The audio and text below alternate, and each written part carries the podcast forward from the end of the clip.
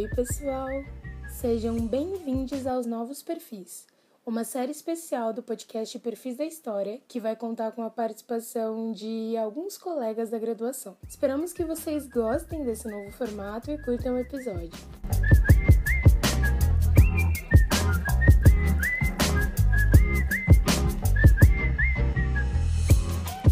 Olá, eu sou a Aline, eu me formei na História em 2019.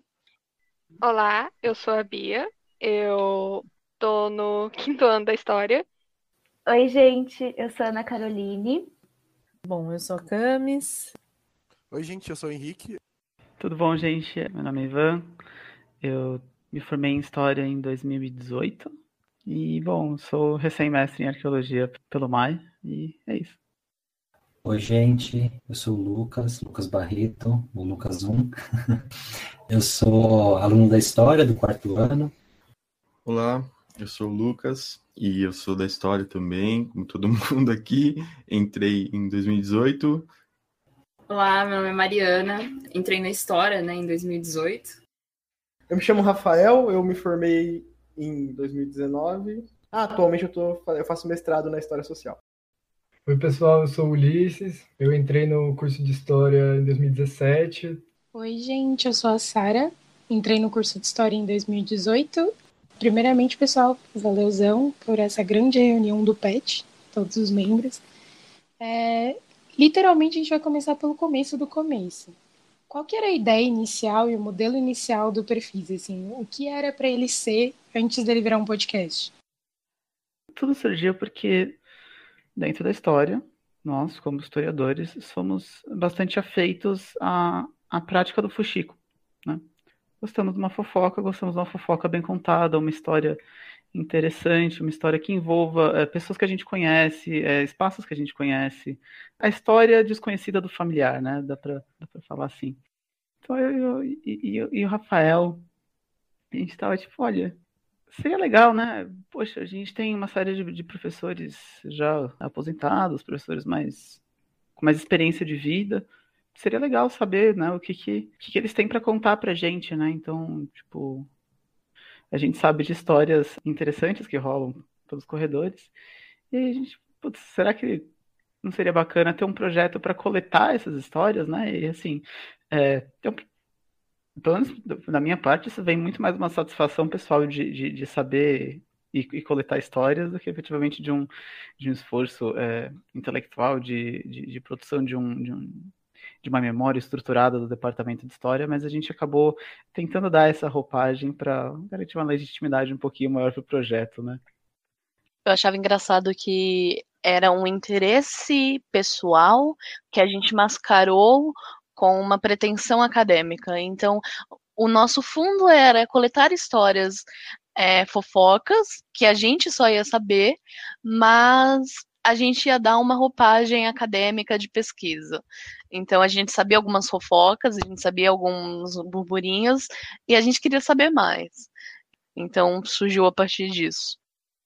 Eu acho que é bem por aí mesmo. Eu lembro bastante dos momentos em que a gente conversava no Jardim de Inverno, que a sala do PET dá acesso ao Jardim de Inverno, e sempre depois das reuniões a gente ficava lá junto, conversando, fumando cigarro, eventualmente, tomando café no jardim e, e falando sobre aquilo que a gente sempre escutava, sobre o prédio, sobre o passado, sobre aquilo que tinha acontecido ou que não tinha acontecido, sobre o que se inventava, o boato.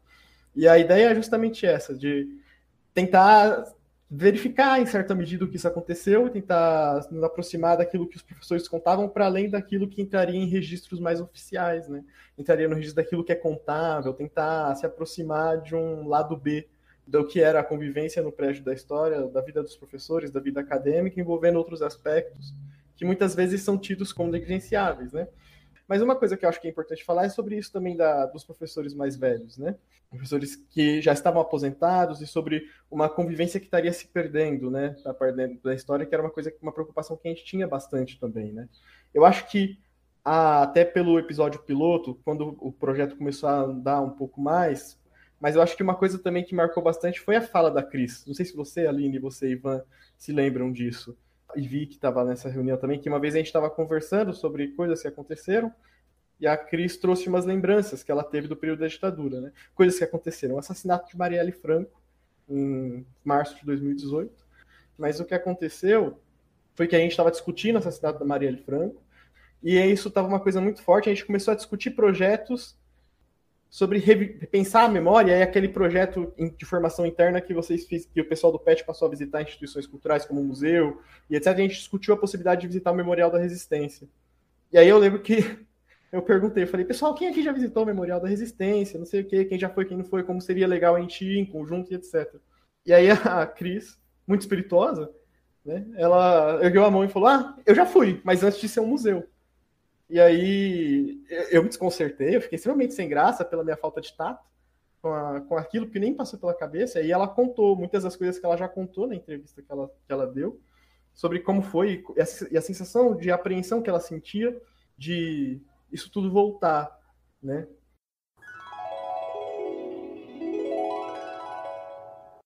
Parece que 68 foram quase que 10 anos, porque tamanha a movimentação, tamanho dinamismo e tamanha intensidade com que a vida transcorria naquela época, né? Acho que quem viveu 68 como estudante, como seja como estudante secundarista, seja como estudante da universidade, sabe disso, né? Ou seja, isso foi um, um marco na vida da gente. Né?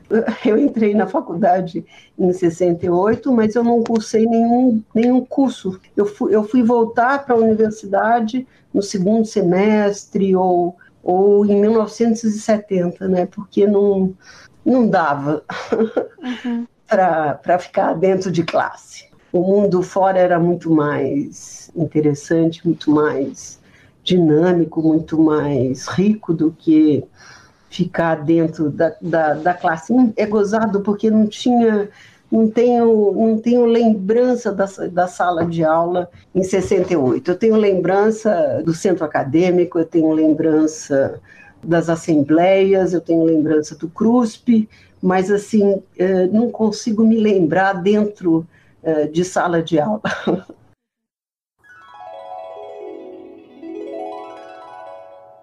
Isso também é um dos aspectos que a gente queria, né? Claro que também tem muito isso da fofoca, de querer saber como era o cotidiano, mas também de trazer essas memórias que, por exemplo, a gente convivia com a Cris, a Cristina Vicembar, a gente nem imaginava que isso tinha acontecido no passado dela. Não é uma coisa que nem passava pela nossa cabeça. Como muitas outras coisas que os professores viveram na história ou fora dela, na trajetória acadêmica ou na vida pessoal, e como isso se relaciona com a produção do conhecimento também, né? Então, não precisava também de muito esforço para a gente dar uma roupagem acadêmica para tudo isso, porque no final é bastante também. Eu lembro bem desse dia, foi uma reunião que a gente fez extraordinariamente naquele jardinzinho de inverno mesmo. Foi um negócio que o clima já tava pesado, e aí eu lembro que depois dessa conversa da crise o negócio ficou assim, tipo. Putz. Mas acho que é, é, é muito isso do, do, que o Rafael falou também, tipo, e, e não só a questão da, da memória não oficial de, e de uma questão de preservação dessa memória não oficial, mas a gente tinha também a, intenção de ter os agentes que geralmente não fazem parte de, desse registro oficial, né? Então, uma das coisas que a gente queria fazer já desde o começo era, por exemplo, conversar com o André da Xerox, que é uma pessoa que, assim, se você vai pensar em montar uma, uma memória institucional de um determinado departamento, jamais vai se cogitar conversar com o rapaz que coordena a Xerox ali, né? E essa era uma coisa que a gente queria. A gente queria ver também outros olhares sobre essa vivência que existia dentro do espaço do departamento, né? É, eu ia comentar uma coisa que me marcou muito a partir de agosto de 2019, de 2018, desculpa, quando a gente começou a, a preparar o projeto, foi uma frase que a gente colocou lá no, no projeto que era a, a contradição de sermos historiadores com uma ausência de, de história e de memória sobre o nosso próprio departamento, né? Eu acho que junta bastante com isso que o, que o Rafa trouxe, assim, de cadê os registros dessa trajetória da FEFELESH USP, da Faculdade de Filosofia da USP, de seus professores e seus estudantes, né, nesses espaços, na Maria Antônia, lá na cidade universitária e tudo mais. Então, acho que tem bastante disso, assim, dessa... A partir do momento em que eu entrei, pelo menos, eu acho que a gente discutiu bastante isso, assim. Principalmente, a gente pensava bastante no que diz respeito aos professores que estavam se aposentando, né? A gente tinha pouco registro dos professores que a gente da graduação não tinha contato, Porque a gente tinha contato com professores que davam matérias da graduação, mas quanto por cento de professores tem no FIFELESH que é, só dão aula para pós ou são eméritos e a gente nem tem contato e viveram toda essa história. Então tinha também muita essa intenção de conversar com esses professores.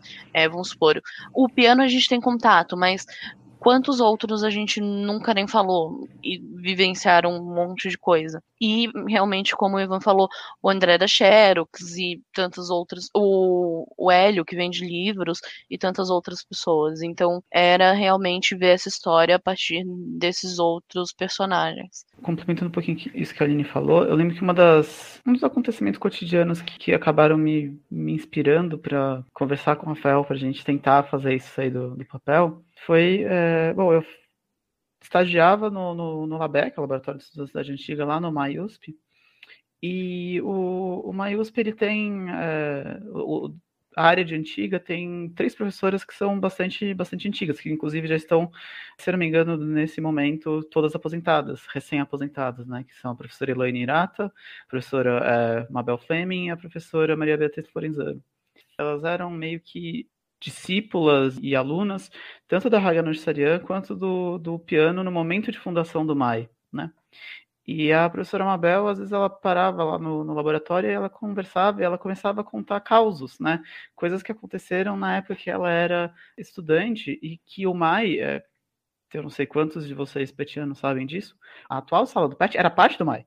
É, se você tiver exatamente a sala do PET e você tiver um, uma maquininha do tempo e você voltar uns 50 anos para trás, para o meio da década de 60, você vai estar no meio do, do, do Museu, de, Museu de Arqueologia e Pré-História, que era esse o nome na época. E é, todo aquele espaço que hoje é a cátedra e, e, todos aqueles laboratórios ali embaixo fazia parte desse museu que eventualmente foi se deslocando geograficamente pela, pela USP até ficar ali no, no que antes eram os galpões do, do Construsp, né? E, aguardando um dia em que eles vão se mudar finalmente para o prédio que está em construção eternamente.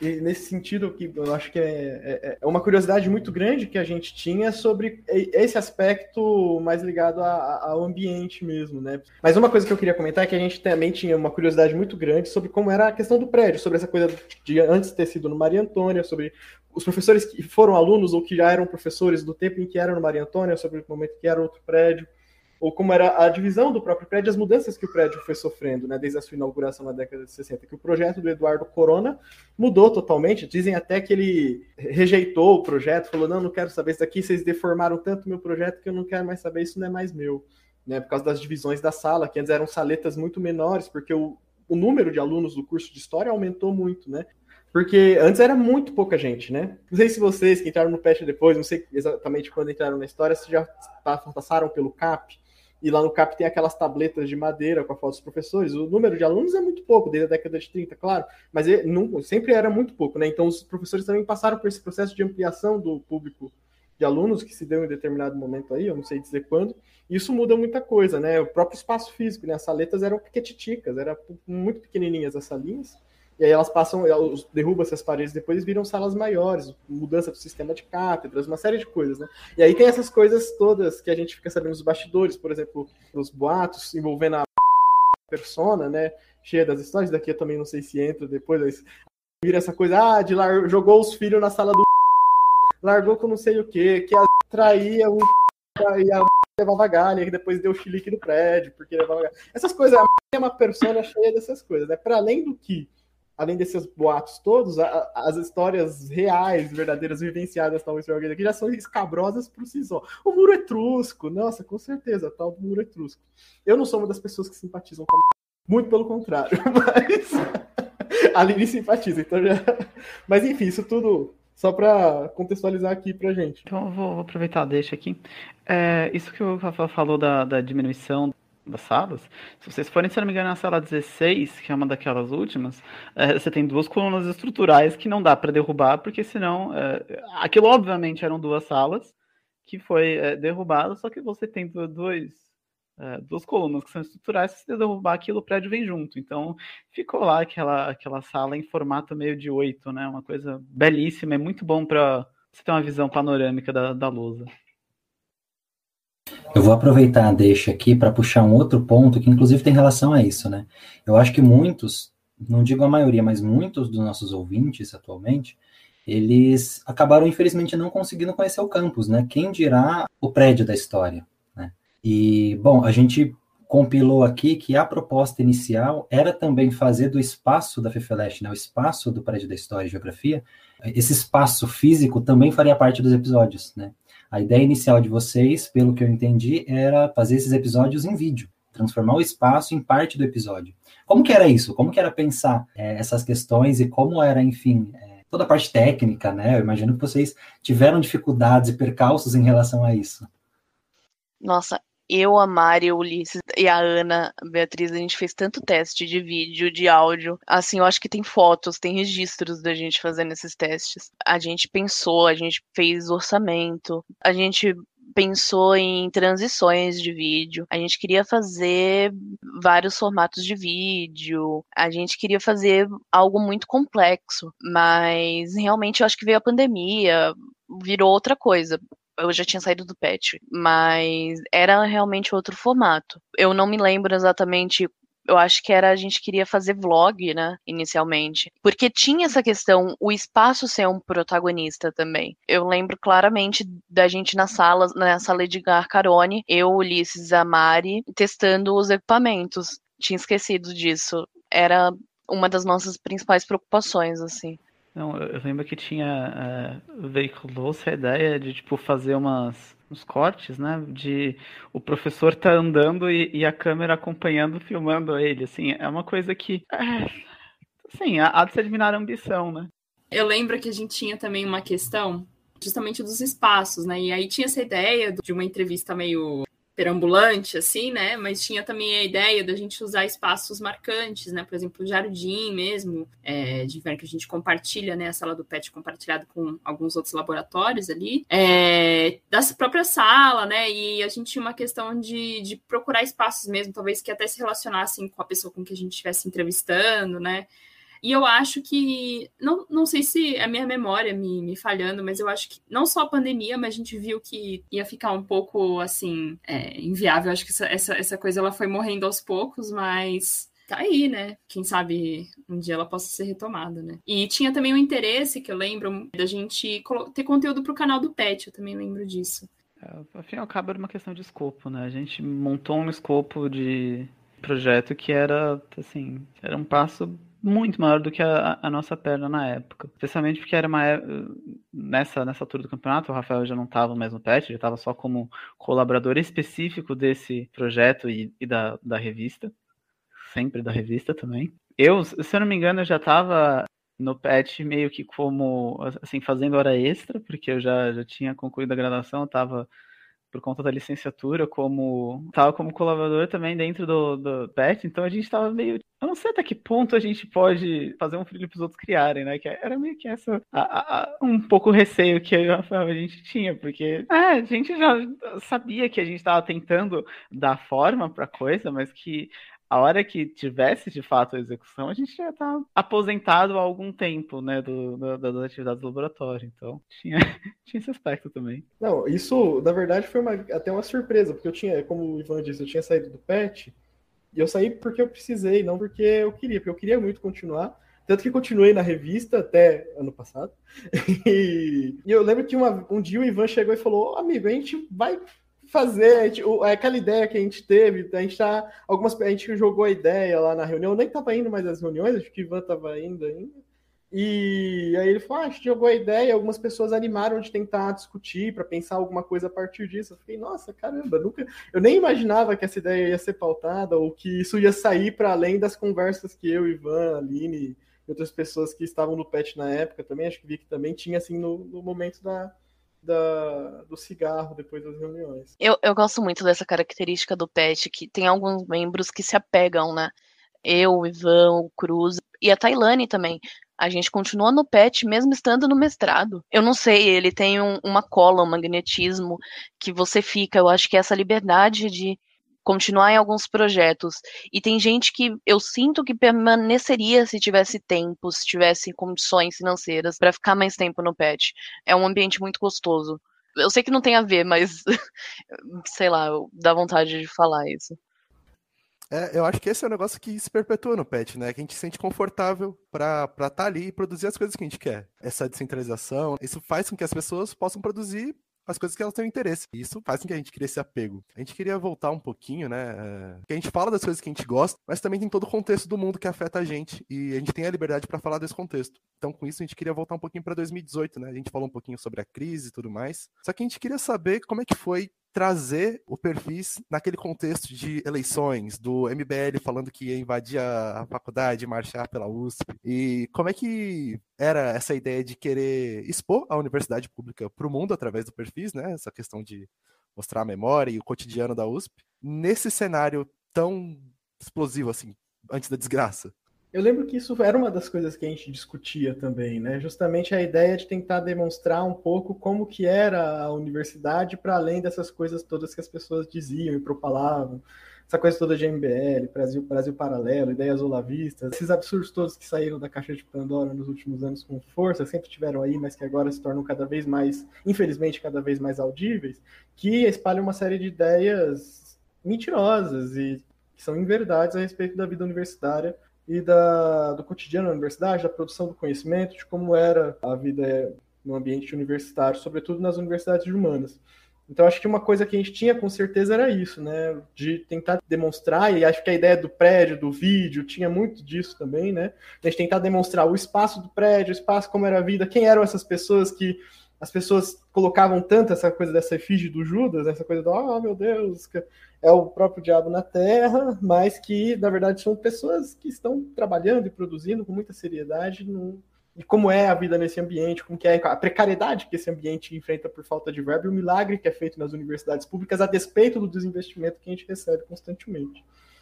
Uma das coisas que a gente comentou na época era tanto eu quanto o Rafael quanto a Aline, é, a gente participava, é, a, a Vicky também, a gente participava da Semana de História.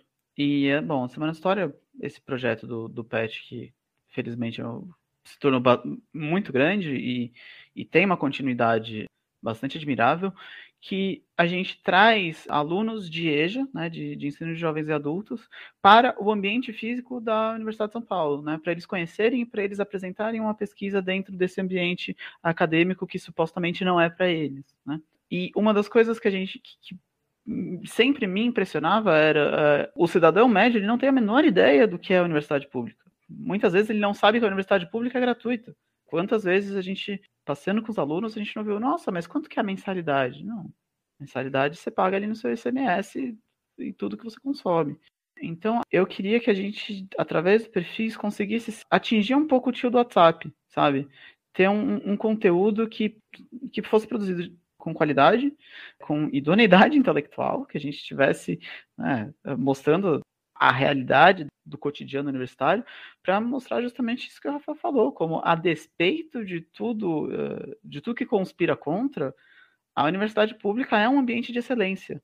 É um ambiente de excelência por conta do trabalho, da, da assiduidade do trabalho que é feito lá, lá dentro, né? Existe essa, esse discurso por parte de MBLs e afim de que o, o funcionário público, o professor, é um, é um, grande vagabundo, que os alunos não fazem nada, etc. E a gente quer. É, nós que estamos lá dentro, a gente sabe o quão é, inverossímil é isso, né? Especialmente o pessoal do PET, que costuma ser o pessoal um pouquinho mais. com a agenda um pouquinho mais, mais cheia de, de, de coisa. Não sei se essa característica se mantém.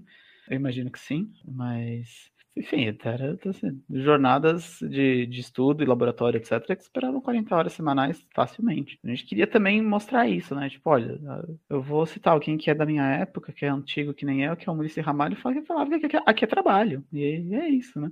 Eu confesso que o, o projeto, quando o Ivan e o Cruz escoparam, ele demorou um pouco para me conquistar. Eu, eu era, tipo, fã de carteirinha da semana número 1. Um, e eu achava que o projeto faltava muito extensão para ser um projeto PET, né? Eu achava que era muito encheção de saco do departamento para ser um projeto PET. Eu era contra no começo. Eu falava, ai, mano, mais um projeto para lamber o saco do departamento de história, chega disso. E quando eu comecei a ver por esse lado, eu comecei a gostar um pouco mais dele, porque realmente era uma época, ainda é, né, de muito ataque às ciências e principalmente às ciências humanas. E foi um ponto muito interessante que a gente começou a pensar esse.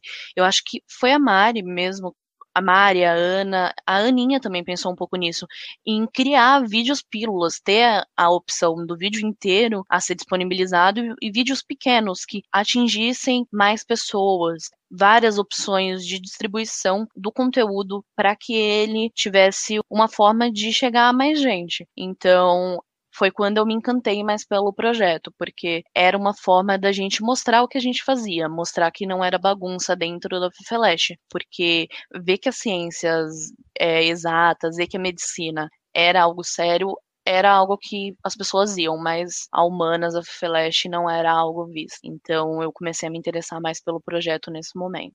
Legal, né? Você comentou que é, não foi um negócio que te impactou a princípio. Como é que foi a recepção geral do PET sobre o projeto? Como é que foi trazer isso para eles e como é que eles aceitaram? Vocês falaram, quero fazer aqui o PET, o antigo PSL, né? Como é que foi esse negócio do nome também? A gente queria saber como é que surgiu o, perfil da história. Nossa, eu tava aqui procurando, eu fiquei horas aqui no meu Google Fotos procurando a foto de votação do nome e eu não achei a lousa de votação do nome. Por que era PCL, gente? Eu não lembro. Era projeto. Eu tenho ainda a, a, foto. Bom, vou mandar no zap, mas eu tenho. É, e eu acho que eu vou passar a palavra para o Ivan, né? Porque acho que ele que foi o grande é, pessoa que concebeu aí, né? Eu, eu sempre fui a quinta coluna da MBL dentro do, programa de educação tutorial, né? Então eu, uh, concomitantemente à criação do, do, do PSL, a atual perfis da história, é, rolou também a criação de um departamento de imprensa e propaganda dentro do, do PET, que era um destacamento para cuidar justamente de conquistar corações e bem, para lidar com toda a nossa produção visual e etc. Eu não sei se continua a iniciativa do, do DIP, ah, eu fico muito feliz de, de ver que a geração seguinte tá no caminho certo. Mas eu confesso que eu não lembro o que significava PSL. Mas assim, assim obviamente a sigla foi feita para fazer alusão ao partido do então candidato a, aparente à presidência, que era o. Permeando saberes e lembranças. Exato, é isso. E, e aí, é, é, esse foi o clássico caso do, do acrônimo que a gente constrói o significado depois da sigla, né? A sigla vem primeiro, depois a gente tenta arrastar. É, eu não sei se fui eu que dei essa ideia, apesar do meu tema de, de pesquisa no mestrado ser a memória, minha memória de trabalho é, é absolutamente abominável, eu tenho é, lapsos de memória terríveis, mas enfim. Eu lembro que teve uma votação bastante, bastante acirrada, e bastante conturbada. Eu lembro que teve, teve. Tiveram leves brigas na época. Eu lembro que o, eu acho que o Permeando Saberes e Lembranças veio de PSL. Porque o PSL veio do escândalo de candidatos laranjas. E aí a gente tinha um projeto, era um nome laranja, alguma coisa assim e aí caiu para PSL, depois saiu Permeando Saberes e Lembranças. Eu, me lembro que tinha alguma coisa a ver com laranjas do bolsonarismo, assim, sabe? E aí era alguma coisa do projeto. Mas acho que foi você que, que indicou mesmo esse, esse nome provisório, Ivan. E lembro também da, das discussões e votações com nomes maravilhosos na, na lozinha do PET. Mas sobre a recepção do projeto. Foi na época da Estela, a Estela recebeu o projeto muito bem todo mundo recebeu o projeto muito bem, no geral. Eu acho que eu fui a pessoa mais assim, nossa, gente, mais um projeto para falar do departamento. É, eu acho que a Tailane talvez tenha tido uma visão parecida com a minha, não sei. Mas no geral, acho que foi bem aceito, assim. Todo mundo ficou animado, embora ninguém tivesse muito tempo para o projeto, porque realmente foi uma época que ninguém tinha muito tempo. O PET sempre foi um laboratório com pessoas muito tarefadas, pessoas que trabalhavam, que faziam pesquisa e que eram do PET também. Eu fico até com vergonha, porque eu ia continuar aqui a fofoca do, do nome, que na verdade eu lembro muito bem, era que a gente tinha um projeto novo. Era essa a origem. E ele, a gente não tinha nome, era um projeto novo. E aí vieram as piadocas, né? Porque até então o, o partido, né? Quer dizer, ainda tem, né? O Partido Novo. Mas tinha toda essa afiliação, né? Dos laranjas, enfim, do, é, de toda essa galera aí, né? E aí a gente arrastou, né? Arrastou demais, falou, haha, projeto novo, hum, PSL. E aí começou aquilo que o irmão falou, né? Mas eu também lembro que além da, de todas as disputas, né, dos nomes do atual perfis, né, da história, tinha também a questão do logo, né, que também foi é, todo esse processo, né, de realmente montar uma identidade, projeto foi, enfim, peguei bem, bem isso, foi, foi muito interessante, assim. Agora que a, que a Mari falou, foi essa a sequência lógica. Ah, é o projeto novo, novo laranja, laranja PSL. E aí, eventualmente, virou perfil da história, mas tiveram sugestões de nomes que eu achei geniais. Eu lembro do Morrinho dos Ventos Vivantes, que era assim, uh, parabéns, a, eu não lembro quem sugeriu isso, mas parabéns. É, tinha a ideia de ser é, histórias que o vão não conta, ou uma coisa assim, entre as rampas do vão, uma coisa nessa vibe também. Mas é, uma coisa que a gente tinha uma preocupação muito grande inicial, é, isso que a Mari falou de, de ter uma identidade visual, é de. A gente sabe que muitas das coisas feitas academicamente é, às vezes o pessoal despreza um pouco a parte de design. É, não, não existem certos, certos elementos de design que geralmente são colocados de escanteio ou tratados na base do ah, eu tenho um primo que mexe com essas coisas. E a gente queria dar uma, uma, uma roupagem mais, mais interessante, até porque se a gente queria atingir o, o tiozão do WhatsApp, a gente sabia que a gente tinha que ter uma. Uh, que, que fosse visualmente atrativo, que fosse visualmente bonito, que tivesse uma linguagem visual que comunicasse as coisas fez, parte um pouco da, da, da, gente tentar escopar uma coisa que seria muito mais é, adequada para um, um, time de audiovisual profissional, mas enfim, a gente, a gente tentou.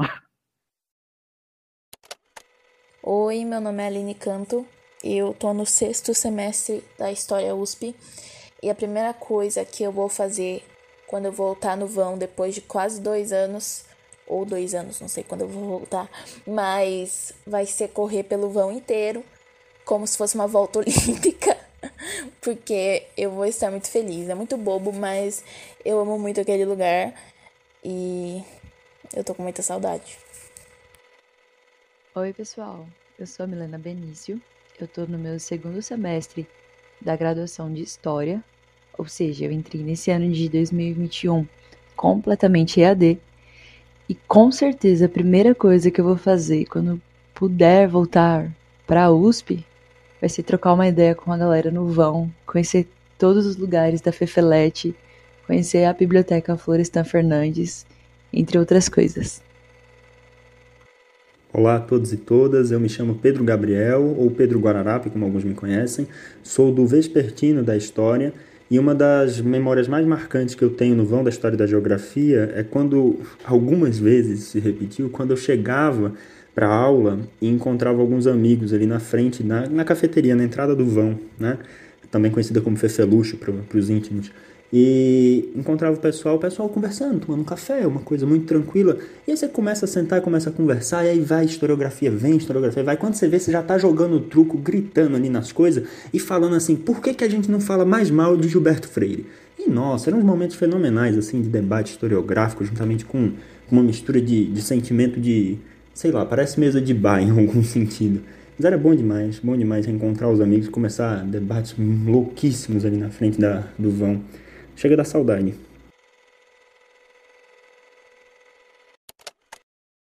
É, vocês estavam comentando de como surgiu a ideia de e de fato isso é uma coisa que está até hoje no PET essa coisa da, da gente dar caminho livre para as ideias né e espero que continue é um espaço muito muito interessante para os alunos, para as alunas, justamente por isso também. É, mas aí fica a nossa questão foi justamente isso, assim, é, e aí a, a, partir de que momento e como vocês tiraram da ideia? Bom, a gente vai ter que concretizar isso, a gente vai fazer isso, né? A gente vai, o projeto vai sair do papel, ele vai, a gente vai começar a falar com professores, a gente vai, enfim, começar a contar histórias. É, então, como é que foi isso? Como é que foram, quais foram os desafios de começar a de botar em prática esse projeto?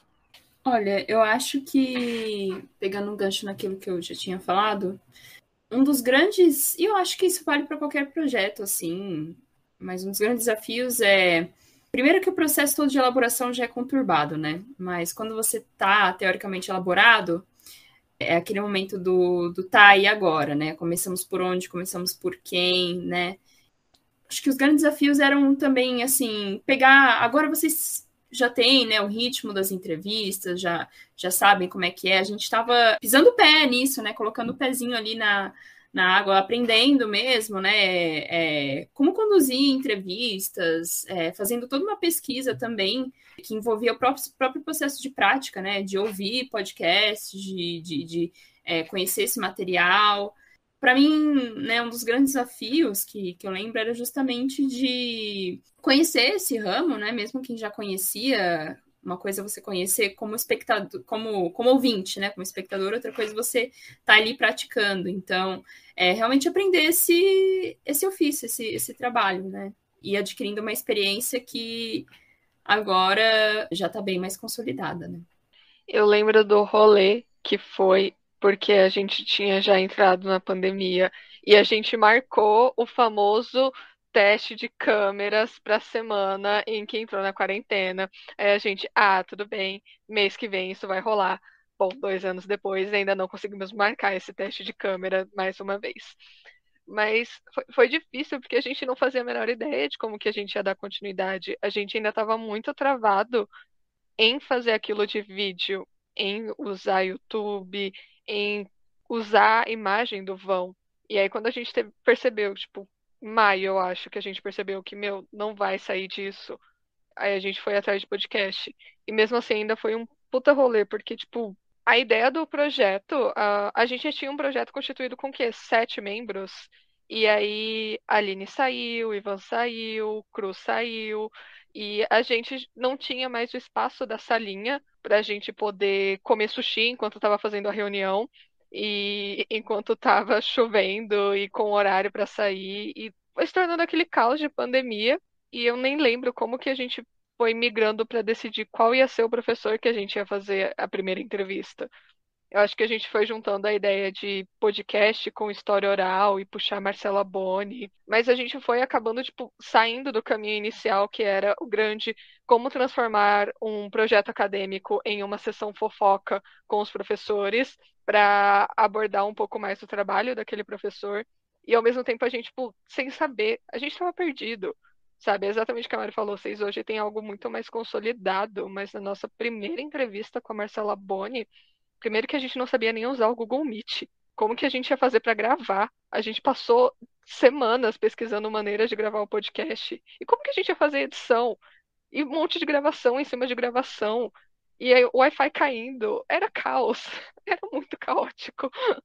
Sobre esse momento né, de transição, eu lembro que quando a gente terminou de escrever o projeto, eu acho que a nossa primeira ideia era resgatar justamente as falas da Cristina Vicembar, né? Que o Ivan e o Rafa e a Aline ouviram lá no começo de 2018. Aí no final de 2018 a gente tinha um projeto, ah, vamos gravar, vamos gravar com a Cris. E aí ela tava com a agenda super lotada naquele final de ano, e aí foi arrastando, foi arrastando para 2020. A gente foi arrastando de 2019 até 2020. Isso. E aí no, no começo de 2020, esse teste de câmera que a Mariana falou era justamente porque a gente tinha meio que uma data marcada, eu acho que com a Cris, e aí veio essa veio a pandemia e toda essa reestruturação, assim. Muito bacana que, enfim, a gente pensou mesmo em trabalhar um pouquinho essa questão do formato de podcast, como foi essa dificuldade, e vocês já trouxeram isso, né? A pergunta seguinte seria referente a essa primeira entrevista. Como que foi estar lá na entrevista da Marcela Boni, colocar esse projeto que vinha há tanto tempo, né, na teoria, colocar ele em prática, e qual foi, assim, a sensação de entrevistar um professor? Para mim, o problema foi mais uma questão de. Bom, eu, eu não sei. Eu acho que eu sou uma pessoa que consegue falar razoavelmente bem, assim, é, sobre pressão, mas o problema foi justamente essa questão que eu tinha falado, né? De uma coisa é você ter uma conversa, né, com o professor, outra coisa é você tá gravando uma coisa que vai ser veiculada, enfim, que vai ser ouvida, né, por outras pessoas por um longo tempo que vai poder ser acessado, ou seja, né, é como se fosse apresentar um seminário, só que dez vezes pior, né?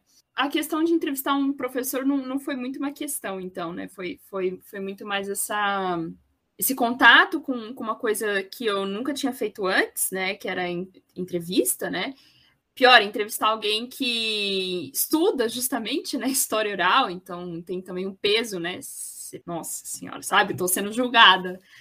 E, bom, e pisar esse, esse, esse colocar o pezinho na água, né? Foi, foi o grande, a grande dificuldade. Mas a Marcela Boni, ela tranquilizou tanto, né? Eu lembro que essa, esse medo, ele durou, se durou cinco minutos, foi bastante, sabe? Então, é, tem toda essa questão também da, da dinâmica e Marcela Boni foi ótima nesse sentido, assim, né? De ficar naquele espaço que a gente se sentiu muito confortável.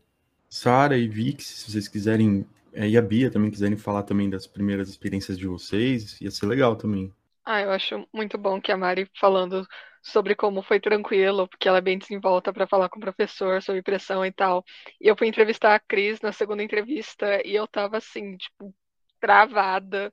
Eu fiquei tipo, ah, oi, oi, Cris. E a Cris errou meu nome umas duas ou três vezes e eu tava tipo, eu não existo. Meu Deus. Mas foi, foi uma experiência assim. Eu, eu dou muito graças a Deus que eu tô com a Sara. Eu tava com a Sara na entrevista. E a Sara tem essa desenvoltura. Ela desenvolvia as questões muito bem. Eu tava praticamente lendo como se tivesse aquele bagulhinho que fica falando no seu ouvido, palavra por palavra, para você falar. Eu tava. Ah, Oi, Cristina, então, como você e a Sara lá toda desenvolta. Então, assim, foi uma experiência traumatizante, mas foi muito gostoso também ao mesmo tempo ouvir a Cris conversando. Foi, foi muito bom. Nossa, Bia, eu tava, assim, sofrendo internamente. Só não, só não deu pra transparecer, mas eu estava sofrendo naquele Tem momento. certeza? Tenho certeza absoluta, eu tava morrendo de medo. É, entrevistar a Cris acho que foi, foi uma das melhores experiências, assim, que eu tive. Foi muito, muito massa. Teve uma parte muito que a gente entrou em choque, assim, quando ela começa a falar sobre as experiências dela. E já na primeira entrevista, a gente ter essa, essa conversa foi algo muito, assim, marcante. Mas foi massa demais. A Cris é um amor. Sou muito fã da Cris, sou suspeita a falar, mas gostei muito. Foi muito bacana e deu aquele medinho básico. Pensando nessa relação com os professores, para a gente que está aqui até hoje, é, tem muito isso, assim, às vezes é, é, é, complexo, mas muitas vezes é muito rico conversar com eles, com elas. A gente queria saber um pouco assim, o que que, seja editando, seja entrevistando, enfim, ou ouvindo mesmo, é, algo que marcou vocês, uma, um relato de um professor, da época dele de estudante, ou mesmo da, dele enquanto professor, professora, esse contato, algo que trouxe para vocês, que enriqueceu vocês enquanto alunos, enquanto, enfim, historiadores e tal. Um negócio que eu acho muito massa, assim, do perfis, e até o pessoal da licenciatura estava comentando numa aula, é essa relação professor-aluno, né? Que meio que acaba morrendo completamente quando a gente chega na universidade e a gente vê o professor extremamente longe da gente, a gente aqui embaixo, o professor lá em cima. E é muito da hora, assim, ouvir as experiências deles e o que acontecia na época da graduação. Tipo, Elias falando que ele sofria pra fazer seminário. Mano, seminário é o terror na vida de todo mundo. Até pro Elias foi traumático.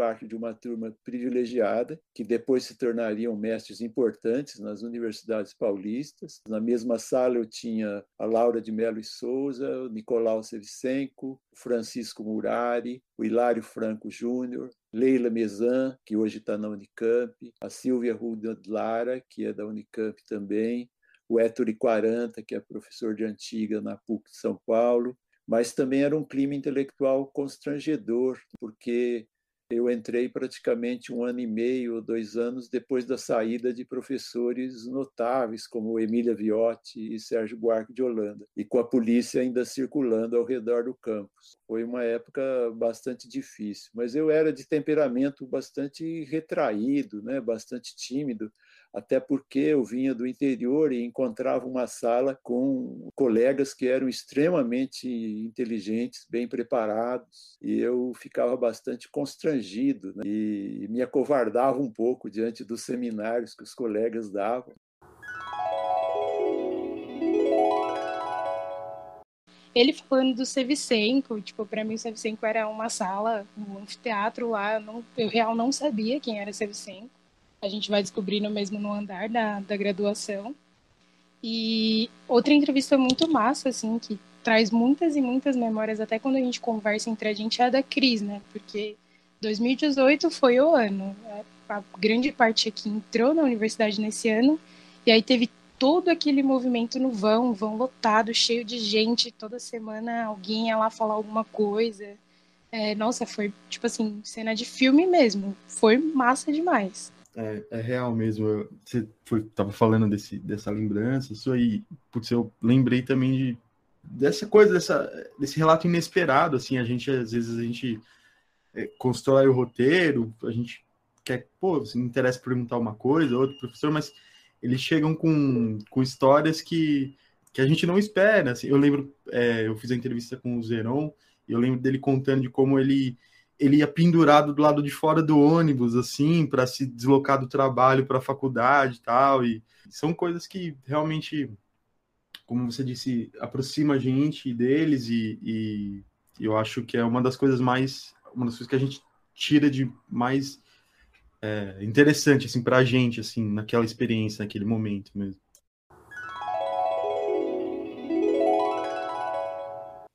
E eu consegui, eu tive a sorte, o privilégio mesmo de conseguir um estágio próximo à minha área, que foi na Secretaria de Cultura do Estado de São Paulo, né, na divisão de museus. Eu cuidava de um setor específico, né, num setor, eu trabalhei num setor específico da Secretaria de Cultura e cuidava dos museus do interior do Estado de São Paulo.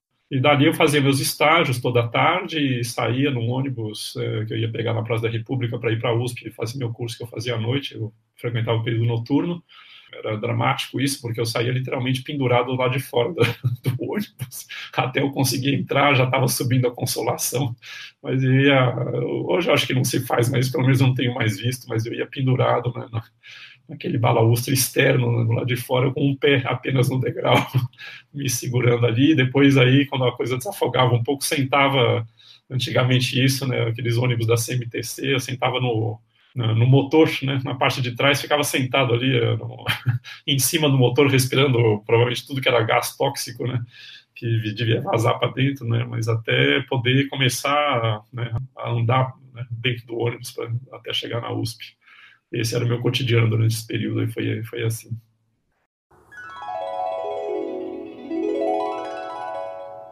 A Sá comentou da, da entrevista da Cris e Bom, como a entrevista da Cris foi meio que o impulso para a existência do projeto, a gente já sabia que o assunto do que ela viveu durante a ditadura ia surgir, muito provavelmente. E mesmo assim, eu lembro do cuidado e do receio que a gente tinha na hora de montar o roteiro para garantir que ser um assunto que ia surgir de uma maneira natural para ela. E foi exatamente o que aconteceu.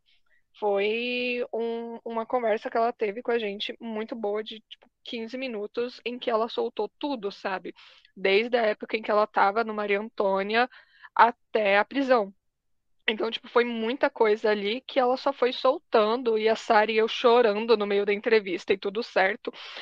Mas é isso, tipo, a gente sabe algumas coisas dos professores e a gente quer que esse assunto surja de uma maneira natural e a gente tem que tomar muito cuidado enquanto a gente está escrevendo o roteiro. E às vezes pode surgir, às vezes pode não surgir. Então, é muito tipo a gente aprender a lidar com criar um roteiro, sabendo que esse roteiro não vai sair do mesmo jeito na entrevista, tanto porque o professor atropela as perguntas e, e não dá para você encaixar a pergunta mais, já perdeu, já puxou o assunto que não estava. Quanto isso de tipo ter a, o cuidado e a delicadeza de inserir assuntos que são a gente sabe que são pesados para eles, sabe? A gente sabe que não é fácil.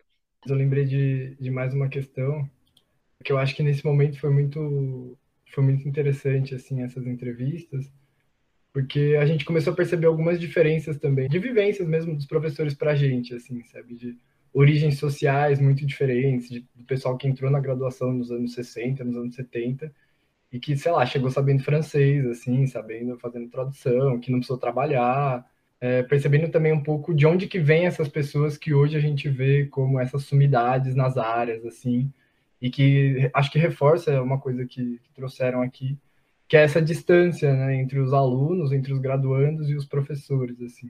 Acho que essas primeiras entrevistas foi bem marcante isso, assim, para mim, de, tipo, nossa, realmente é, é, ficar se comparando com essas pessoas não é um caminho positivo, assim, porque são anos-luz de, claro que eles são muito mais velhos, né, então eles têm muito mais bagagem, mas também eles vêm de uma realidade completamente diferente. E acho até por isso que, acho que no episódio da Cris, né, que a gente trouxe aquela fala no título que é, é a USP mudou muito, né, ainda bem. Que foi assim, eu acho que é uma fala também que traz muito do perfis, assim, do perfis da história, que é tipo isso, marcar essas mudanças para melhor da universidade, assim, por que, que a universidade é importante e tal. E ao mesmo tempo, eu acho que nessa de, de criar roteiro e nessa proposta um pouco, né, de, de contar as fofocas, a gente acaba até descobrindo coisas muito curiosas, coisas engraçadas, coisas de, né, que a gente nem sequer imaginava. É, eu estava na entrevista com o professor Zeron também, e a gente pesquisando, a gente descobriu que ele é, participou da criação de um jogo de cartas, né, o Super Trunfo, e a gente ficou assim encantado com isso. Então perguntar para ele conversar sobre isso foi incrível. Assim, acho que acho que diz muito também sobre essa, essa intenção da gente se aproximar dos professores, né, da graduação e, e descobrindo um mundo, né, um mundo que a gente antigamente não imaginava. E eu posso dizer que essa experiência não só é muito rica para quem está entrevistando, como com certeza é extremamente rica para os ouvintes. É, eu acompanhei o perfil da história assim desde o começo como ouvinte, né? Eu vim parar aqui nesse ano mas eu escuto todos desde o começo e para mim era muito impressionante assim, encontrar os relatos dos professores que a gente via ali na sala de aula de pé com toda aquela distância e você ir se aproximando e sabendo, enfim, coisas que você nem imaginava assim. Então, eu acho que essa questão da proximidade, ela vem muito forte. Mas para dar seguimento aqui ao roteiro, é, antes da gente chegar nesse produto, né, onde os ouvintes vão ali ouvir, enfim, se interessando pelas histórias, a gente passa por um processo muito árduo que é a edição. É, quando eu cheguei no Perfis e me confrontei com o processo de edição, entrei em choque, assim, porque é extremamente assustador. Eu queria saber para vocês como que foi isso lá no começo. Como foi é, ter que aprender a editar, ter que se virar, questões técnicas, enfim. Como que rolou isso aí? Eu lembro que a nossa primeira edição foi horrível. Foi horrível no sentido de, tipo, a gente foi picotando em vários pedacinhos pelo Anchor e levou, assim, mais de mês, eu acho. Acho que o nosso plano era que a, a, o episódio fosse ao ar em agosto e foi simplesmente inviável. Aí a gente foi descobrindo outras ferramentas, a gente foi melhorando um pouco gravação, os os efeitos sonoros que a gente achou no início. Tipo, no começo era muito escrachado e, nossa, foi, foi assim, um sufoco. Mas a gente foi pegando o jeito, sabe? Até no sentido de tempo que iria levar. Eu lembro que a entrevista do Grespan, eu fiz a, a limpeza e eu levei literalmente 48 horas. Eu levei um final de semana inteiro sem parar, só parando para literalmente dormir e comer e foi horrível. Foi horrível. Mas aí a última entrevista que eu já fiz edição, que eu acho que foi a do Vasconcelos, tipo, foi bem mais tranquila, foi bem mais suave de fazer. A gente vai pegando o jeito, fica cada vez mais ok na medida do possível que a gente está lidando com o programa open source, que a gente está lidando com encaixar o horário para fazer essas edições no meio de todas as obrigações que a gente tem da faculdade, de estágio, do PET também como um todo, dos demais projetos. Conseguir encaixar isso em um prazo para a gente poder fazer tudo continuar rolando tranquilamente. É, eu acho que foi, foi bem um, um aprendizado ao longo do tempo, assim, isso foi muito massa. Eu lembro que esse momento da pandemia, assim, que a gente, enfim, todo mundo foi pro Google Meet, né, e, e o Pet acabou indo pro, pro Discord primeiro, para a gente fazer as nossas reuniões, né, e a gente lá maravilhados com as facilidades do Discord, falamos, ah, por que, que a gente não grava por aqui, né? Tem um bot que grava todos os, é, todas as faixas de áudio, né? E a gente conseguiria já ter as faixas separadas para a hora de editar, não sei o quê. Vamos tentar com a entrevista do Elias. A gente fez um manual de como acessar o Discord, de como ia ser a gravação, e na hora ele simplesmente não conseguiu entrar no Discord. E aí, tipo, ele já lá pronto, e aí, cadê vocês, não sei o quê. E a gente, tipo, é, por que, que você não entrou?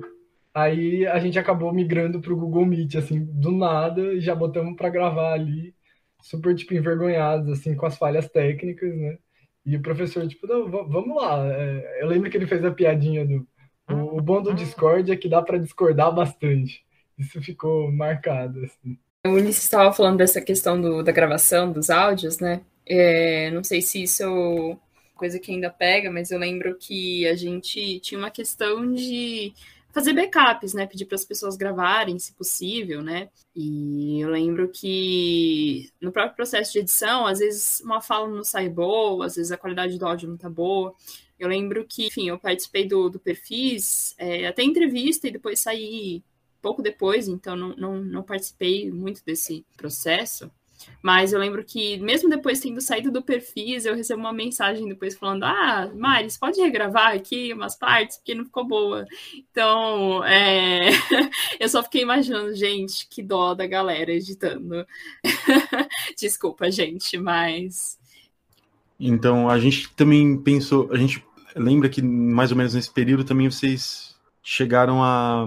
Bom, o projeto, ele é, até hoje, ele tá um pouco assim ele não, não é fixo, né? O perfis ele, ele vai se alterando, novas possibilidades. É, esse episódio mesmo que a gente está fazendo, que espero que vocês estejam ouvindo, é, ele foi uma coisa que surgiu há pouco tempo atrás, foi uma ideia, assim. E a gente viu que ao longo do, do projeto vocês tiveram novas ideias para um projeto que já existia. Por exemplo, vocês criaram o perfil de bolso, que era uma forma de, de disseminar de forma mais, mais ampla, né? É, episódios mais curtos, só com os highlights e tal, os novos perfis. É, então, como é, que, como é que foi isso também, assim, é, retrabalhar o projeto, é, pensar ele enquanto ele já está andando, assim, novas possibilidades? Eu lembro que a ideia do, do perfil de bolso, a ideia do nome foi, foi muito boa, acho que foi da, da Camis essa ideia, mas foi justamente pensando tanto em, pô, são episódios compridos, sabe? São episódios muito longos que a gente tem no que vocês têm no perfis. E, sabe, tipo, eu, eu sou uma pessoa que ama ouvir podcast, então eu não tenho problema em ouvir. Mas, no geral, isso pode afastar algumas pessoas. Então, a gente pensou em pegar trechos para tipo, fazer, criar esse. instigar esse interesse em quem ainda não tinha ouvido para poder ouvir. Continuar conseguindo postar relativamente bastante, bastante, uma vez a mais no mês. Só que sem necessariamente a gente ter que conseguir encaixar, porque, como a gente falou antes, é muito difícil. No PET, todo mundo faz muita coisa. Então, ficava muito difícil conseguir encaixar duas entrevistas com o professor num mês para fazer todas as edições, tudo, todo o processo burocrático. Então, a gente pensou sempre no perfil de bolso nisso. O novos perfis com os alunos Uh, meio que já era vontade, né? Uh, a gente falou, tipo, o interesse em entrevistar o André da Xerox. Pô, ainda fico muito triste que não foi uma coisa que a gente conseguiu concretizar por causa da pandemia. E que eu ainda espero que vocês consigam fazer eventualmente. Porque esse sempre foi o interesse, a gente conseguir trabalhar com todos os diversos atores que tem dentro do prédio da, da FEFELESH, da história. Não ser só professor sabe? Porque não é só o professor que está compondo o DH. Então foi muito gostoso pensar em trabalhar com, tipo, pessoal que tinha entrado no meio de uma pandemia e o pessoal que já estava se formando, para esse pessoal que está entrando aqui diretão no EAD olhar e falar: ah, então é isso, tipo, existe uma vida para além da tela do computador na sala de aula. Eu, eu achei que foi muito bom e eu realmente espero que surja logo o perfis de trabalhadores ou como quer que vocês queiram chamar. É, eu acho que essa questão da, dos formatos, né, é, vem bastante. Acho que foi no período das férias, né, de 2020 para 2021, é, que foi um pouquinho depois que a Camis entrou no projeto, se eu não me engano. Que a gente, tipo, ah, é, vai ter as férias, a gente não vai conseguir fazer as entrevistas, mas precisamos de material, né? E aí é, precisava de alguma coisa para publicar nesse tempo até a gente voltar a fazer as entrevistas, assim. Surgiu um pouco daí também, eu acho que foi uma sacada muito, muito boa, assim. Bom, meu nome é Mário e eu estou no meu décimo e último semestre, né? concluindo aí, então cinco anos. E acho que a primeira coisa que eu gostaria de fazer quando eu voltar para a USP, e acho que especialmente para a FEFELESH, é poder encontrar meus amigos.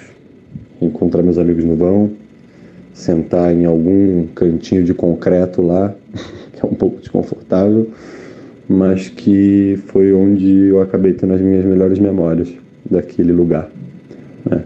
Então acho que seria a, a primeira coisa que eu gostaria de fazer, encontrá-los ali no vão, sentado, para trocar uma ideia, para conversar sobre tudo, e depois provavelmente passar na Brasiliana e na Floresta Fernandes, outros lugares, outros dois lugares que foram muito importantes para mim durante todo o tempo ali na USP.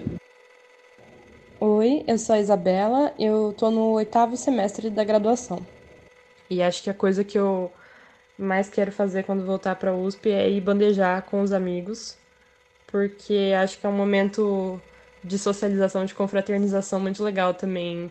É, e, sei lá, e todo mundo andando junto até o bandejão e depois voltar para o vão junto, sabe? Olhando a, a paisagem, porque o campus é muito bonito, e, e sentar todo mundo para comer junto e conversar. Acho que é, é uma das coisas que eu mais gosto também da USP. Eu não vejo a hora, então, de voltar para poder bandejar com os amigos. Então, a gente estava finalmente conseguindo encaminhar nossos episódios, né? É, estávamos com muita variedade, tinha três tipos de episódios sendo produzidos, já estávamos dominando mais ou menos as tecnologias, e aí, basicamente, o perfis inteiro resolveu sair do perfis.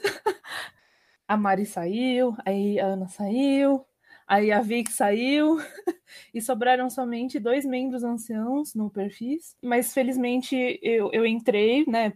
E aí foi bom, então, esse lado. mas aí a gente queria saber como que foi continuar isso em 2021, né? Porque a pandemia não parou, o perfil diminuiu de tamanho e, mesmo assim, estávamos lá firmes e fortes, produzindo episódios. Acho que foi esse momento do, dos primeiros meses de 2021, né? Eu não lembro exatamente quando a, a Vic saiu do, do Perfis. Eu lembro que a Mari saiu em 2020 e a Camis entrou no finalzinho de 2020. Sei que teve um momento em que a gente, sei lá, tinha quatro pessoas assim fazendo o projeto. E era a, a gente meio que bolou um esquema de duas pessoas, em, todo mundo faz o roteiro de perguntas, duas pessoas entrevistam e aí depois duas pessoas editam. E aí a gente meio que já quase pegando o processo de edição assim, é, a gente colocava uns prazos meio malucos, assim, de. Na verdade, é o que acabou ficando. É o que é hoje, mas a gente tem mais gente. Então hoje eu acho que funciona um pouco melhor. Mas era tipo, tinha que sair episódio todo mês e, e aí a gente se matava para editar, assim. Eu queria comentar que vocês não estão vendo, mas tá rolando uma guerra aqui no chat, porque as duas queridas aqui queriam sair do perfis. E aí ficou uma corrida para ver quem saía primeiro. Quem ganhou essa corrida foi a Mari. E a Ana Olha, Beatriz... eu só queria dizer, eu não sou eu só queria dizer que a, a, a, hipocrisia da, da Ana, porque assim, eu saí, ela falou, não, eu quero sair, eu quero... não, aí eu saí primeiro, porque eu tava assim, tic-teco não tava funcionando. E aí, a bonita ficou depois mais tipo, ela não queria sair do perfis, saiu do perfis, ficou lá no grupo, falou, gente, eu posso voltar pro perfis? Eu, eu falei, eu falei, um pouco depois que você saiu, eu falei, gente, eu acho que eu vou precisar sair. O Ulisses e a Sara vieram de joelhos implorando porque eu não saí. eu, eu fiquei amordaçada. Mas depois, na hora de sair, você não quis sair, essa é a questão. A grande verdade é que a Camila tá tentando me arrastar pro perfil de novo e ela está assim de conseguir. Tá vendo as personalidades do Bia Verso? Porque a Bia, numa reunião, falou que tava assim para voltar pro perfis e não sei o que, o dedo tava coçando, agora tá querendo correr do perfis numa corrida junto com a Mari. Não, gente, vocês não fazem ideia. Eu virei pra Mariana falando, Mari, eu tô precisando sair do perfis. Ela sai. No dia seguinte, Mariana, gente, estou saindo do perfis. Eu. É que eu, eu sinto que a, a, Bia, ela nunca saiu do, do perfis de fato, porque a, a, gravação dela de abertura dos episódios continuou lá, e acho que continua lá até hoje. Uma gravação perfeita, apresentando o projeto, falando que viemos para o mundo. E tá lá presente com o sotaque maravilhoso da Beatriz, assim. Tipo... A Bia Carioca que faz esse, ou, ou é a Bia do Sul? Eu não sei, depende. Mas ainda não foi a Bia portuguesa, tá bom? Essa daí ainda vai surgir. Quando você entrar de novo no perfis, você pode Para. essa daí, então, tá bom? Camila, pra mim, em qualquer dia normal. Amiga, você tá fazendo muita coisa, para. Não, falta nessa reunião, diminui o ritmo. Camila, pra mim, na semana passada. Ai, amiga, por que você não volta pro perfil? Está tão gostoso, sabe? Brincadeiras à parte, eu vou aproveitar que vocês estão comentando sobre esse momento conturbado em relação à saída de pessoas no, no, final de 2020, início de 2021, que foi, querendo ou não, pelo que vocês falaram, um momento um pouco tenso, né? Que vocês tiveram que se dividir e, e se readequar a muita atividade para poucas pessoas. E também nesse início de 2021 a gente teve novos novos membros e colaboradores entrando no PET, né, e também, consequentemente, no perfis da história. Eu, por exemplo, Lucas Barreto, a Ana Caroline, o Lucas Heróico, é, a gente entrou no finalzinho de abril, início de maio, né, e de lá para cá a gente tem atuado também aqui no Perfis. É, aí eu, enfim, vou direcionar também a, a pergunta para o Ulisses, para Sara, para Bia, até para Camis, né, que, que, que já estava também quando a gente entrou. Como foi para vocês essa recepção? Tipo, como que como vocês sentiram? Como foi tipo, tentar deixar a gente a par de todo o processo, das discussões e como foi esse esse momento todo? Eu ainda não não tô no momento a minha entrevista, a minha hora de brilhar, mas queria comentar aqui é, que a Bia ela saiu do Perfis e ela deixou o encaminhamento de reestruturação do Perfis. Então foi incrível, porque ela deixou essa bomba ali e saiu, entendeu? E a gente ficou tendo que se virar com isso, com poucas pessoas, com um monte de gente nova entrando, que também, graças a Deus, porque não estava dando para a gente fazer tudo que a gente tinha para fazer só entre nós. É, então, assim, foi um momento meio conturbado. Eu espero que vocês não tenham ficado assustados com isso também. Spoiler, ficamos. Só comentando que eu achei muito bonito que a, a essa tradição de fazer filho para os outros criarem continuou, sabe? É, muito orgulho de você, Ana Beatriz. Eu só queria dizer que vocês saíram falando, não ficou pouca gente, ficou pouca gente. Quando a Mariana pegou e largou o bonde andando, tinha três pessoas no projeto. Ela largou nas costas do Ulisses, da Sara e eu. Não, eu acho que é, sobre esse período da, da seleção e da entrada de novos membros, né?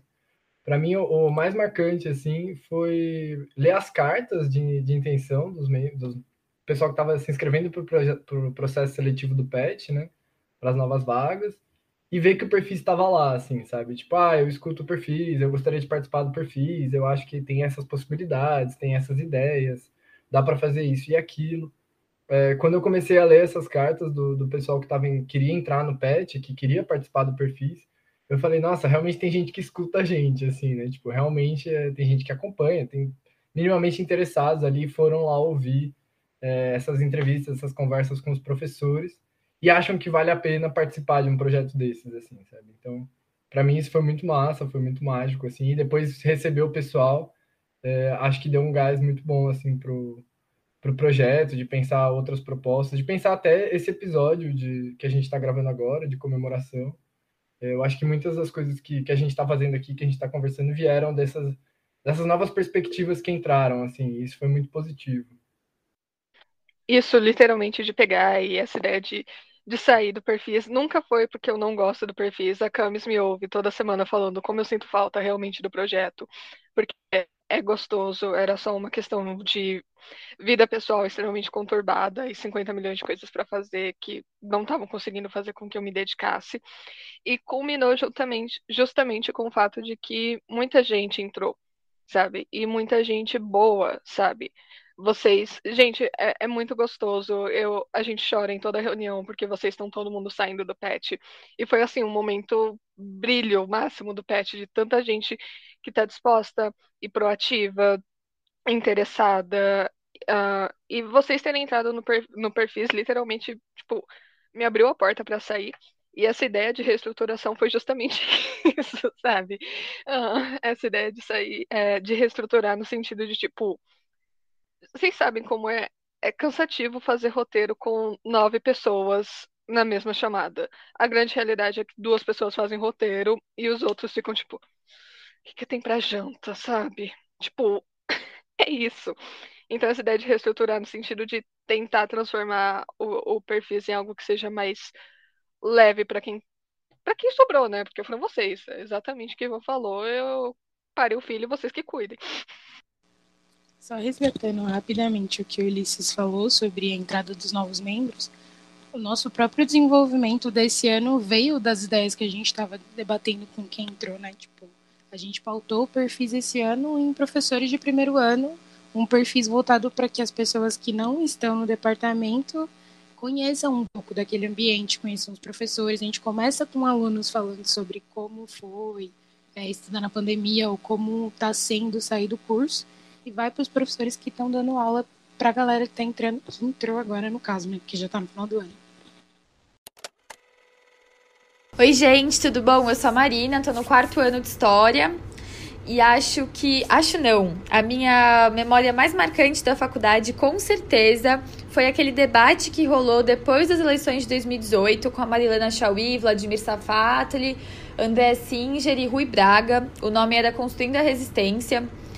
E eu, eu nunca tinha visto tanta gente no vão. Era uma coisa absurda, assim. Todo lugar que você olhava, é, na rampa inteira, no morrinho inteiro, em todos os andares. E tinha um sentimento coletivo, assim, de muito medo do que ia acontecer. É, ninguém, da, ninguém saiu dali sem medo, porque não foi exatamente esperançoso, mas eu acho que a gente deixou de se sentir sozinho, sabe? E foi muito forte para mim, é, eu acho que eu vou levar para sempre. Talvez tenha sido um dos momentos que eu entendi também o que, que era, o que significava a universidade. Oi, meu nome é Ana Clara, eu tenho 21 anos e tô no oitavo semestre do curso de História. Eu acho que minha memória mais marcante do vão foi sair da sala no horário da tarde, no dia 29 de outubro de 2018, e olhar para baixo e ver o vão lotado de gente depois da, do segundo turno da eleição de 2018. Foi uma mistura de sentimentos muito doida. Estar naquele lugar e me sentir fazendo parte daquilo foi inesquecível. Um olá para quem estiver ouvindo. Meu nome é Júlia. Eu já me formei no bacharel. Estou no último semestre da licenciatura. Mas eu entrei na USP em 2016. Bom, a minha lembrança mais marcante do vão foi do meu primeiro ano mesmo e da greve geral que a gente organizou. Bom, como era meu primeiro ano, foi meu primeiro contato com o movimento estudantil e essa greve e especialmente a assembleia em que a gente organizou essa greve para mim foi muito marcante porque foi uma assembleia gigantesca. É, estavam o térreo, o primeiro e o segundo andar lotados e, enfim, para além das, da importância das pautas, né, a dimensão dessa greve para mim foi muito marcante. E além disso, depois disso, a gente também fez a ocupação do, do prédio da história e da geografia, que também foi um movimento bastante marcante. Bom, com, com essas pessoas entrando, saindo, ficando, continuando. Mas eu acho que a gente conseguiu fazer um trabalho muito maior do que a gente estava imaginando, muito diferente do que a gente estava imaginando também, né? Então, a gente pensou em comentar quais são as nossas saudades em relação ao perfis, é, em relação às entrevistas que passaram e quais são as expectativas, né, para a gente continuar com esse projeto. Eu acho que uma expectativa que eu tenho, uma coisa que foi comentado lá atrás, né, com o Ivan, é poder trazer o perfis para as pessoas que não são alunos e não são professores da USP, né? A gente conseguir conversar com os funcionários e trazer um pouquinho da experiência desse pessoal que está na USP há décadas, assim. E que a gente não conseguiu até agora, mas é uma coisa que a gente quer muito fazer. E eu espero que ano que vem, com as coisas voltando ao normal, com muitas aspas, a gente consiga ter esse tipo de abertura para fazer um programa bem legal desse jeito. Eu só queria comentar que eu, eu fico muito me perguntando como vai ser a, a nossa dinâmica de reuniões e as próprias gravações em tempos futuramente não pandêmicos, assim, sabe? Porque eu acho que a gente entrou muito nessa dinâmica do podcast e da produção via reunião em Google Meet, via Google Docs, em que todo mundo vai construindo o roteiro, e aí você já manda o link para o professor, ele também já está acostumado com chamada, com gravação e tudo mais, a maioria deles, pelo menos. E aí eu fico pensando, nossa, será que a gente voltaria para aquela proposta de vídeo? Será que a gente seguiria no podcast? Como a gente gravaria, né? Seria numa reunião presencial? Como que seria essa dinâmica de uma entrevista presencial com o professor ali? E aí eu acho que essa possibilidade de aproximação, né, pelo menos de quem está produzindo, né, da gente, com o professor, de estar tá na mesma sala, gravando o episódio, pode ser muito interessante, assim, de, tipo, eles realmente se abrirem mais né, para contar histórias da vida deles do que em uma reunião por videochamada, assim, sabe? Mas eu fico muito pensando qual que é esse futuro do perfis, assim, eu, eu gosto muito do projeto. Eu não sei se eu tenho saudade de alguma coisa. Eu acho que é um, é um filho que está crescendo muito bem, assim, e, eu gosto muito de participar, então não deu para sentir saudade de nada, assim, sabe? As coisas estão. Acho que talvez da presença de muita gente que está aqui hoje, né? Sinto saudades da presença de vocês em reuniões, em debates. Mas eu acho que o perfil tem um desenvolvimento massa, assim, e é muito bom isso. Eu concordo com isso que o Uli falou. Eu também fico me perguntando como que vai ser ano que vem, se a gente vai. Porque, assim, é, no meio de tudo isso, acho que a gente encontrou um lugar confortável nas entrevistas, nos podcasts, né? Mas eu não sei, será que a gente quer ir além disso? Será que não? Vão ser aí discussões para o próximo ano mesmo. Ah, eu acho que sobre a experiência desses dois anos que eu faço parte do Perfis, sei lá, eu fico feliz de ter sido, por mais que nós não somos o top 10 podcasts do Brasil atualmente, eu fico feliz de saber que, pelo menos para alguns alunos que entraram agora, a gente estava ali como uma ponte, um jeito deles se aproximarem de um lugar que eles nem conhecem direito. E é isso, eu fico feliz de estar cumprindo esse papel, pelo menos, que na minha cabeça é uma coisa válida. Eu acho que todo mundo fica um pouco nessa expectativa, né? Eu também sou uma dessas pessoas que está bastante empolgado com, com essa possível volta presencial, nessa, nessa perspectiva. E, enfim, em relação a, a, toda essa conversa, toda essa discussão que a gente vem tendo, eu fico pensando que é, é a ideia inicial, né, justamente foi tentar agregar todo mundo, trabalhadores do vão, alunos, é, é, funcionários e, e, professores, e eu fico numa expectativa de como que a gente vai fazer isso e como que a gente vai tentar abraçar todo mundo, né, é, eu fico pensando como a gente vai tentar explorar é, é, novos formatos, novas propostas nesse, retorno, em que a gente vai estar tá querendo muito empolgado, né? Depois de, de, de muito tempo é, recluso dentro de casa. Fico pensando, por exemplo, da gente é, trazer nossos ouvintes para os episódios, sabe? Ah, a gente pretende entrevistar tal pessoa. O que você gostaria de perguntar para tal pessoa? Ou, ou, os trabalhadores do VAM, ou os professores. O que você gostaria de perguntar para os nossos alunos, né, para os alunos de graduação, para nós? Então, enfim, a, a, acho que nessa volta a gente vai estar muito empolgado, né? Eu estou com uma expectativa muito grande e eu acho que vai ser, vai ser maravilhoso. De repente, até o pessoal da velha guarda aí, Ivan, Rafael, Aline, Vix, de repente eles voltam para, enfim, colaborar com um projeto ou outro, ou de forma mais oficial, quem sabe? É isso. Eu só tenho uma coisa para falar. Perfis da história, o filme. Essa é a minha expectativa. Não, brincadeira. É, é, eu acho que tem muita coisa que a gente pensa, que a gente quer fazer e a gente tem essa, essa barreira, né? É, não, mas falando sério, eu também tô, tô bastante ansioso para voltar. E para ver como, como que isso vai se dar, assim, eu acho que começo de conversa para ter gente aqui que está no perfil que eu só conheci através da internet, então é, que eu não cheguei a conviver com elas no, no presencial, então isso também é uma expectativa muito grande que eu tenho. Olhando o que a gente fez, o que as pessoas que estavam antes fizeram, eu acho que tô ansioso, tô quero ver o que, que vai ser no sentido bom assim, sabe? Tipo, vão ser coisas legais assim que vão vir pela frente, com certeza.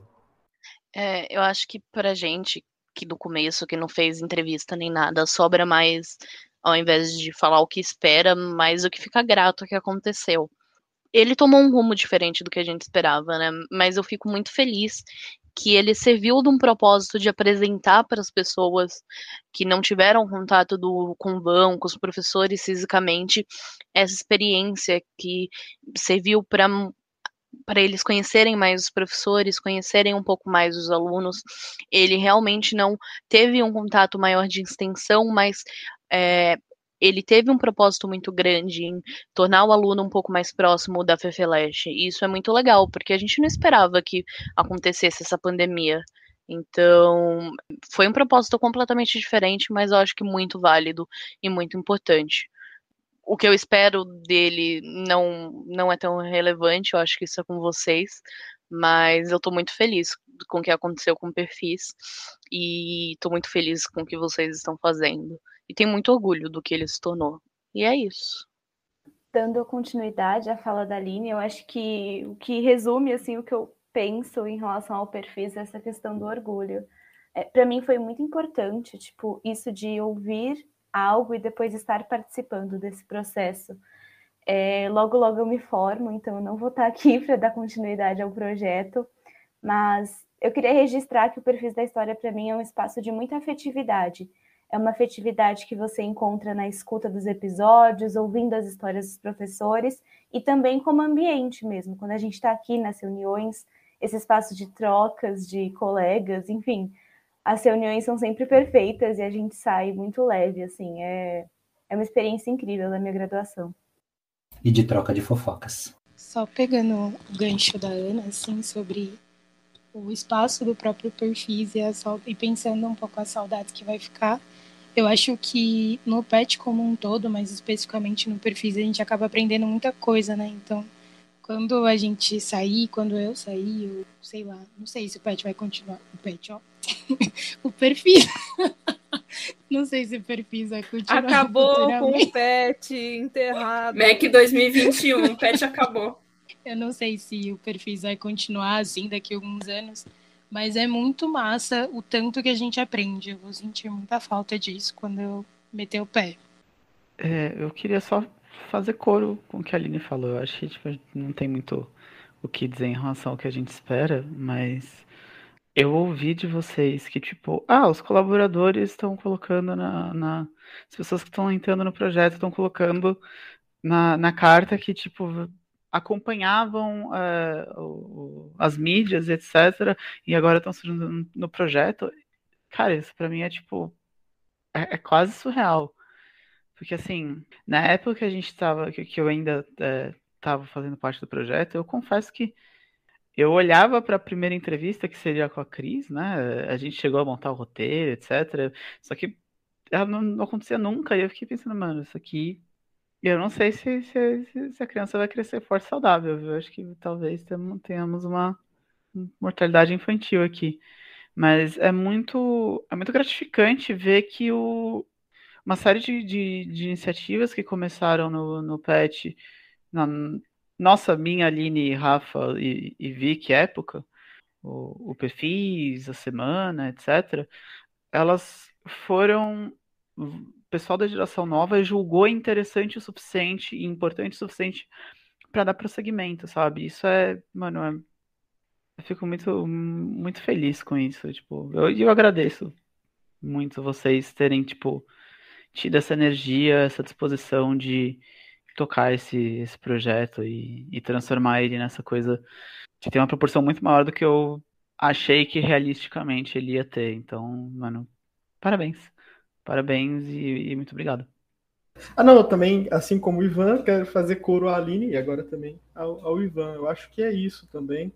De, é, é muito gratificante ver o que, essa, é, o que o projeto se tornou, as transformações que ele teve, o modo como ele se mantém vivo e ele ganha continuidade. O que no PET, pela característica do PET, o PET tem uma rotatividade muito grande, são 12 pessoas, os, os, os membros têm muita autonomia e etc. E, e é muito difícil um projeto que tenha continuidade. Os projetos costumam se acabar conforme as pessoas que deram origem às ideias vão saindo, né? Então são poucos os projetos do PET que têm continuidade. E, são, e é interessante pensar que projetos que têm continuidade são projetos que dialogam muito com os anseios de um grupo mais amplo do que exatamente os interesses específicos daquelas pessoas que criam, né? Por exemplo, a Semana de História, que com as turmas de educação de jovens e adultos, ou a revista, que também tem uma continuidade, são poucos projetos que têm essa continuidade agradeço muito e parabenizo muito vocês pela iniciativa, pela apropriação que vocês fizeram, da transformação, como a Aline salientou, o Iva também transformou em outra coisa, muito mais rica, muito mais interessante, algo que encontra reverberação e eu acho que tem um potencial de crescer muito. E isso é uma coisa muito positiva. Parabenizar o trabalho de vocês, que é uma trabalheira enorme. E eu também concordo, expectativa é com vocês, vocês que vão tocar, vocês que vão fazer.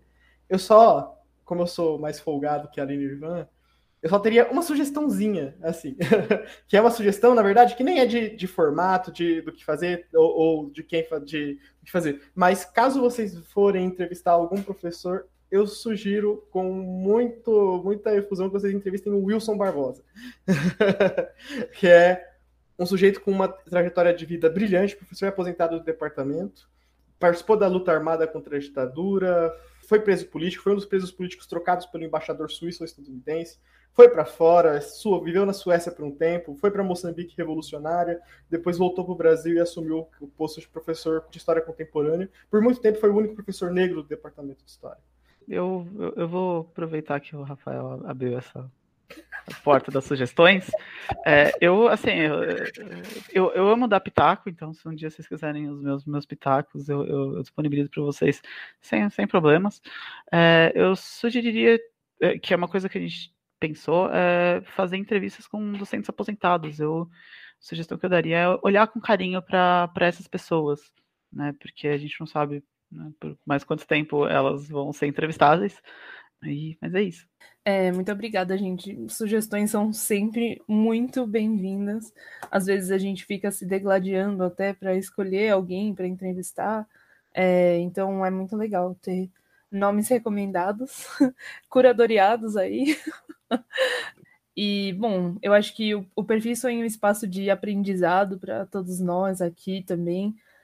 Aprendizado a lidar com pessoas, a, sei lá, falar com um professor, às vezes, que a gente fica com receio, mas, bom, eu, eu sou suspeita para falar isso porque a minha entrevista foi bem tensa, eu fiquei com muito, muito ansiosa antes, depois, durante, então, mas estamos aí tentando sempre é, trabalhar isso também, trabalhar nossas dificuldades. Então, muitas pessoas também tiveram contato com edição de materiais audiovisuais pela primeira vez no Perfis, e acho que é uma coisa que adicionou muito para nossa trajetória e acho que abriu muito a nossa cabeça também. Eu fico muito feliz, muito obrigada por terem criado esse projeto, muito obrigada por deixarem que a gente possa fazer parte desse projeto hoje em dia e possa continuar isso e aproveitando aqui para falar que, bom, infelizmente as pessoas se formam no, no ou felizmente, né? As pessoas se formam no curso de história e, e os membros do PET vão se revezando, né? Vão saindo, uns entrando outros, e isso é um processo que provavelmente vai acontecer logo.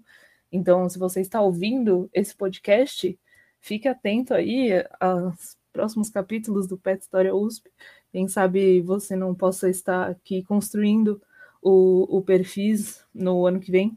Mas é isso, gente. O, o que eu queria dizer só é muito obrigada por estarem aqui com a gente, dividindo essas experiências. É sempre muito gostoso é, entrevistar alunos, alunas, é, gente da nossa idade, assim, gente que passou pelas experiências que a gente passa e, e com outras também. É, eu, eu sou suspeita para falar, mas eu gosto muito de episódios que têm alunos envolvi envolvidos. É isso, obrigada novamente. Em nome do Perfis, se, se vocês quiserem falar mais alguma coisa, tá liberado. É, não, eu só queria aproveitar para é, agradecer a galera que mandou é, os conteúdos pelo direct do Instagram, o pessoal que entrou em contato com a gente e que também é, fez parte desse episódio, né? Acho que a gente cons conseguiu construir alguma coisa bem, bem bacana em conjunto. É isso. Sou o Léo Salles, estou no quinto ano da história, terminei o bacharel, estou focado só na licenciatura. Eu tenho várias memórias marcantes do vão. Várias, desde rolê, festa, cogiola palusa, descanso, já dormi nos bancos, já relaxei, tomei cerveja, lembro de manifestações, discursos políticos, eleição de 2018, lembro de várias paradas.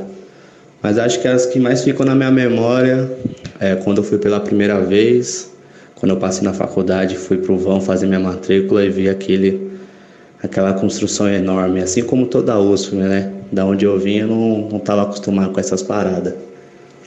E eu acho que as coisas cotidianas, né? Ficar com os amigos, descansar, ou entre aulas, acho que são essas coisas que ficam na nossa memória. São momentos marcantes mesmo. Olá, para quem estiver ouvindo, eu sou a Júlia, eu já me formei no bacharel, estou no último semestre da licenciatura, mas eu entrei em 2016. Primeira coisa que eu vou fazer quando eu voltar para o vão é, primeiro, visitar a salinha do PET. Eu sou bolsista ali desde 2019, né? E aquela salinha para nós é um lugar de estudo, de trabalho, de confraternização, às vezes até de descanso. E acho que poucos sabem disso porque o acesso é um pouco limitado, mas atrás dessa salinha tem um jardim super gostoso e bonito que eu também sinto bastante falta, então poder fazer essa visita e além disso, poder pegar os meus diplomas, já que eu também estou me formando, e poder me despedir do vão, pelo menos por hora.